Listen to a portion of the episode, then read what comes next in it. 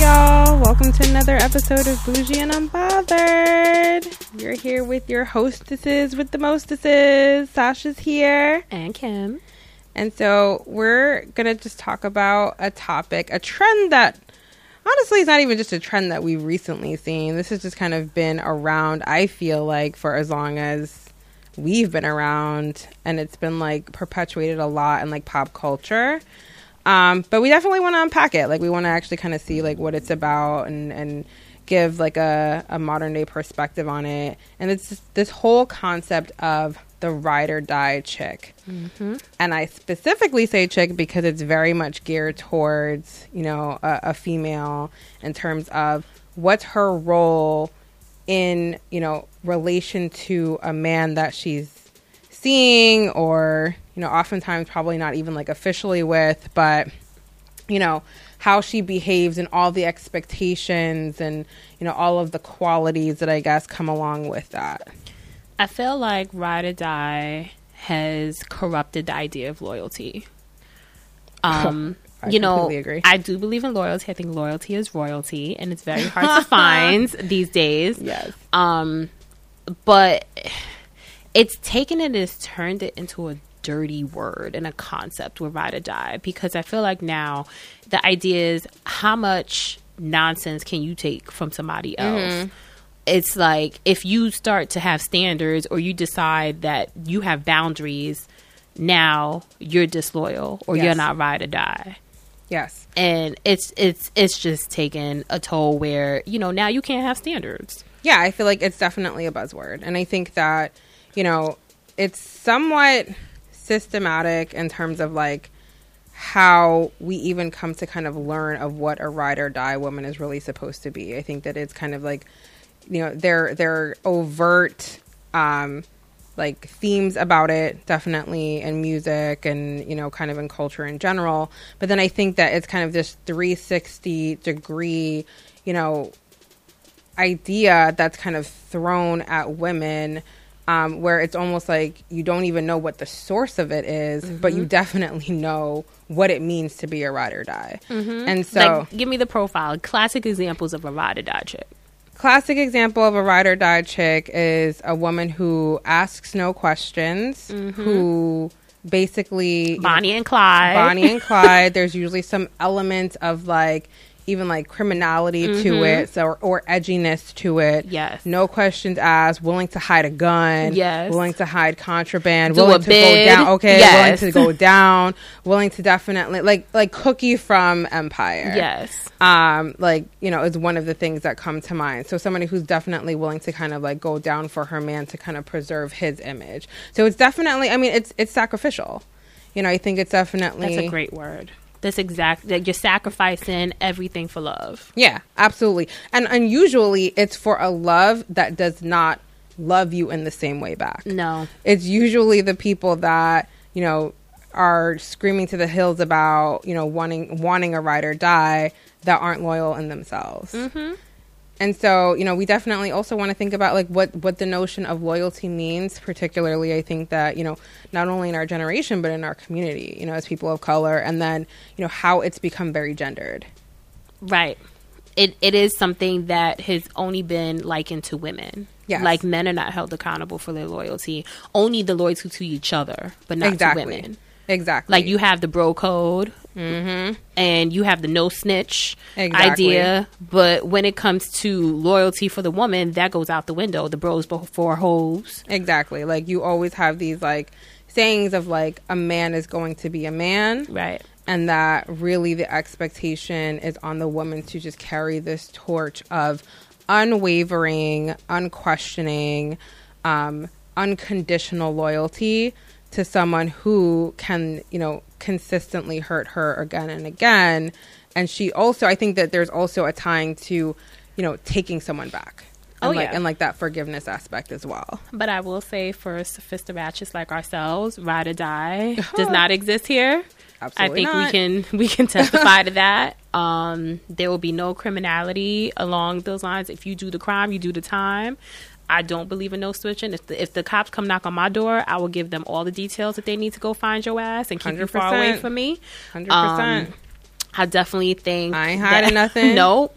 Nope. Nope. You nope. can't nope. you can't come here with that. Nope. You going to jail. Bye bye. Absolutely. I'm sorry. You cannot expect to see no no visits from me. No. I won't emails, put no, I won't no put nothing mail. on the books. Don't Nope. ask me nothing. Don't send me no letters. Not if I'm your first phone call, you don't waste your phone call, Yes. homie. I can't relay the message to your mama. Absolutely, You should have called her first. I don't got nothing for your bail. Yes. None I, of that. I, I always say, I always, and that's part of my expectations. I set it up up front. Uh, You don't talk I- about that up front. Oh, I Please tell- do. please tell me you don't talk I about do. you ain't bailing nobody I- out, out of jail. No, well, not that, but the idea of I don't, I don't want whatever you're doing to influence me. Like, Oh, so whatever. feel like I need to know where you get your money. Exactly. So, and don't think that I like I don't don't think that I'm ever going to be your alibi under any circumstances for anything that's negative because I have things to live for.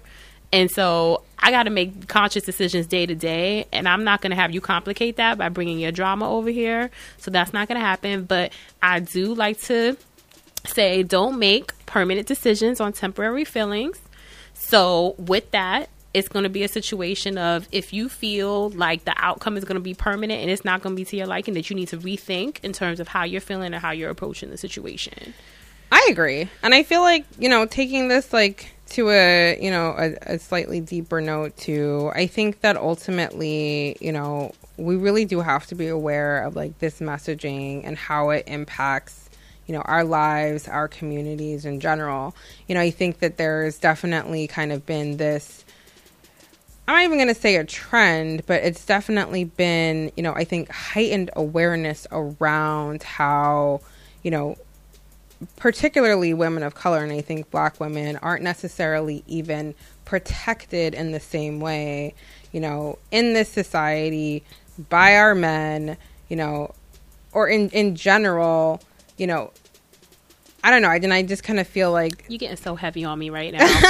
So I mean, well, I think that the tide think has shifted, lends- right? yeah, I but I think- think the sh- it's shifted. well, yeah, the, where the visibility has come into that port to, Right. to that you know light, where now we're kind of seeing a rallying around, which I think is No, but I mean, no, but I think to your point, you made a valid point where now it seems like instead of protecting women, women are protecting men. oh, absolutely, yeah, like you're for coddling sure. men. Like for sure. And I think that, you know, it's almost like, you know, we've become like the sacrificial lamb. We've become like, we've become literally the the rock. And what is the rock? It's the thing at the bottom that like foundations Right. are built Yes. on. Yes. You know, we're expected to like uphold the family. You know, whether it's like you as a mother or even you as a sister, you as a daughter, like we're up, we're expected to uplift the family. Even our men, we're expected to hold them down. Like yet another like buzzword and term, right? I hate that term. I heard I hate that damn term too. We're expected to like be the holders down. We're expected to be the like all of these things that you know you would expect to be very positive, you know, and from a certain perspective are they're also kind of used as like weapons against us. So It's it kind of puts us in this keeps us in this place. And so I think that like taking it back to like the space of like the sophistiratchets or those of us, you know, we, we kind of label that and use that term to label those of us that like you know aspire to do well for ourselves and aspire to kind of you know reach the highest heights that we can go. You know, oftentimes I think that we can be kind of then confronted with the, you know, you're not loyal. Mm-hmm. You're, you know, you're not this. You're not trying to hold anybody down. Kind of like the what is wrong with you that you're not willing to fall on your sword for me, Right. where I'm barely even willing to do half of that for you. E- exactly. Like, what's it worth? Is the sacrifice worth it? No, it's not. And I challenge the whole idea of holding me down. Why don't you pick me up? Okay, you Like, better, I don't- better, you better switch that around. I girl. don't. I don't want to hear that. Like, what are you? What are you doing for me? Because it's very one sided. It is. And so it gets to a point where I'm doing all of this for what? I'm holding you down. I'm doing your bid with you. I'm out here free, but I can't enjoy my freedom. No, thank you. I didn't. Do, I didn't. I'm not the one. that did the crime. Exactly. Exactly. Absolutely. I definitely, you know, I, I definitely agree that, you know, it's become, it's become a space where I think that, you know, black women specifically have been forced into, and it's been like a, a very difficult space to climb out of or if you do climb out of it you're challenged every kind of step of the way and so i think that then you're also kind of confronted with with the aftermath of women who feel like they have to be this way. So Yeah. like even kind of taking taking this to, like a dating space or um you know, I think that that's kind of the most relatable right now. But, you know, as a woman who may not necessarily subscribe to that, then you're still dealing with men who encounter lots of women who do, you know, and so you're automatically kind of put in this place of like, you're bougie, Right. you, you know, you difficult, you expect too much. You're right. You know what I mean? Where it's just like I'm simply asking, like I- I'm simply saying that I will not do for you what you're not willing to do for me. I will not put you through like what I would not want you to put me through, and I will not accept from you what I would not do to you. Yeah, but the problem is, is that we're coming from a place where it seems like we're the minority, right? For sure. So it's going to be a situation for, and and I I do believe the idea for everyone that won't, there's ten of them that will. So Mm-hmm. that's the problem, right? So when you're not subscribing to this philosophy, then you look crazy. Yeah, for sure. You look you look super privileged. You Right. look stuck up. You look stush. you look whatever, Right. whatever people want to say. But I mean, I think also you have to look at it, and it's a situation where I always say one plus one is supposed to equal two.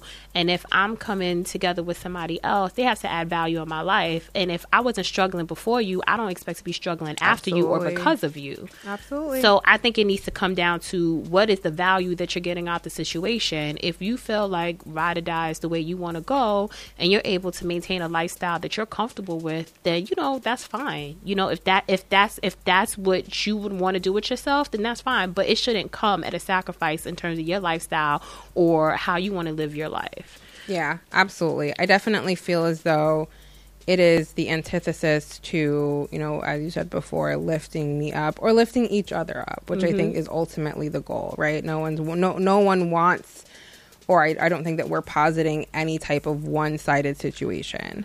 No, I mean, it just it's hard for me to understand when I see these situations because on paper, I think it should just be very simple.